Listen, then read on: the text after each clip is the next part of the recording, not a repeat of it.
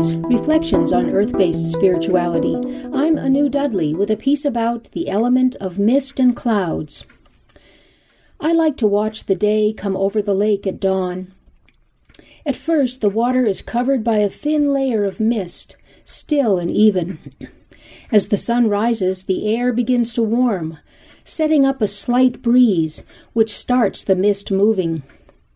Gradually, like a slow-motion ballerina, the mist slips across the surface of the lake, rising up here and there in filmy gestures, making the opposite shore move in and out of focus. Thicker patches of mist slide by, shaped by moving around the little islands and irregularities of the shoreline. As the sun continues to warm the air, the mist moves a little faster, and wispy columns rise higher and dance more elaborately, twirling, bending, and leaping. And then, just as the sun rises fully above the mountain on the eastern shore of the lake, the mist suddenly vanishes. The ephemeral quality of mist makes it seem almost supernatural. Its ethereal nature can block your view, and yet you can pass right through it. When there is mist in the meadow, I like to walk out into it. Although it appears solid from a distance, it hardly has any form at all when I am standing in the middle of it. Mist has a place of honor in myths and tales of the supernatural. It suggests the existence of other dimensions. Mist is the veil between our world and the other world, creating a temporary portal through which spirits can come and go. In Scandinavian mythology, mist was the name of one of the Valkyrie, the goddesses who served the great mother Frigg. Mist rode her gray horse, with its long, misty mane and tail, over the land and the water, trailing her transformative magic of illusion and recreation. Mist is reminiscent of chaos, in the original Greek meaning of the term.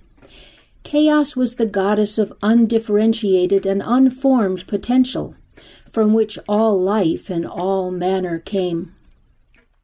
Arising out of chaos, the three elements of air, water, and warmth of fire combined to form mist, which existed before the creation of solid earth, and through whose misty portals the physical world stepped forth.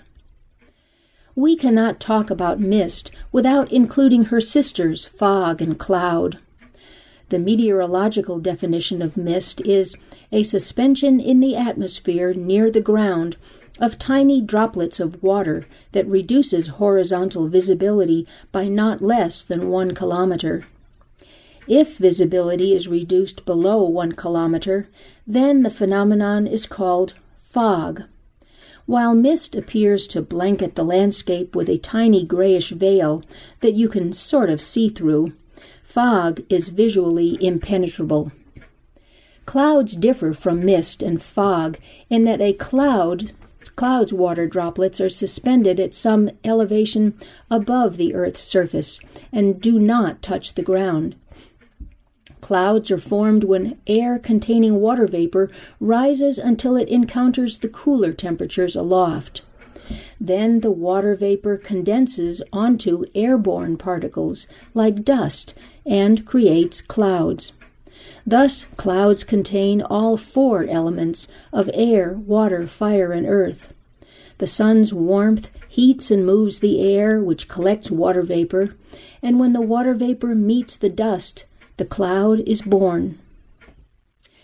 In some cultures, clouds represent the, conden- the condensation of the breath of the goddess. Clouds also signify fertility and the state of becoming. Clouds release the reviving element of rain, and therefore are deliverers of compassion, since they cover, protect, and nourish all beings. As symbolic messengers, clouds were used in divination, their shapes, colors, and movements interpreted as clues to the future in the affairs of humans.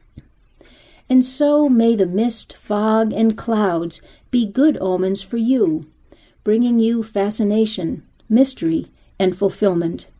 Blessed be. You've been listening to Earthwise, Reflections on Earth-Based Spirituality. I'm Anu Dudley.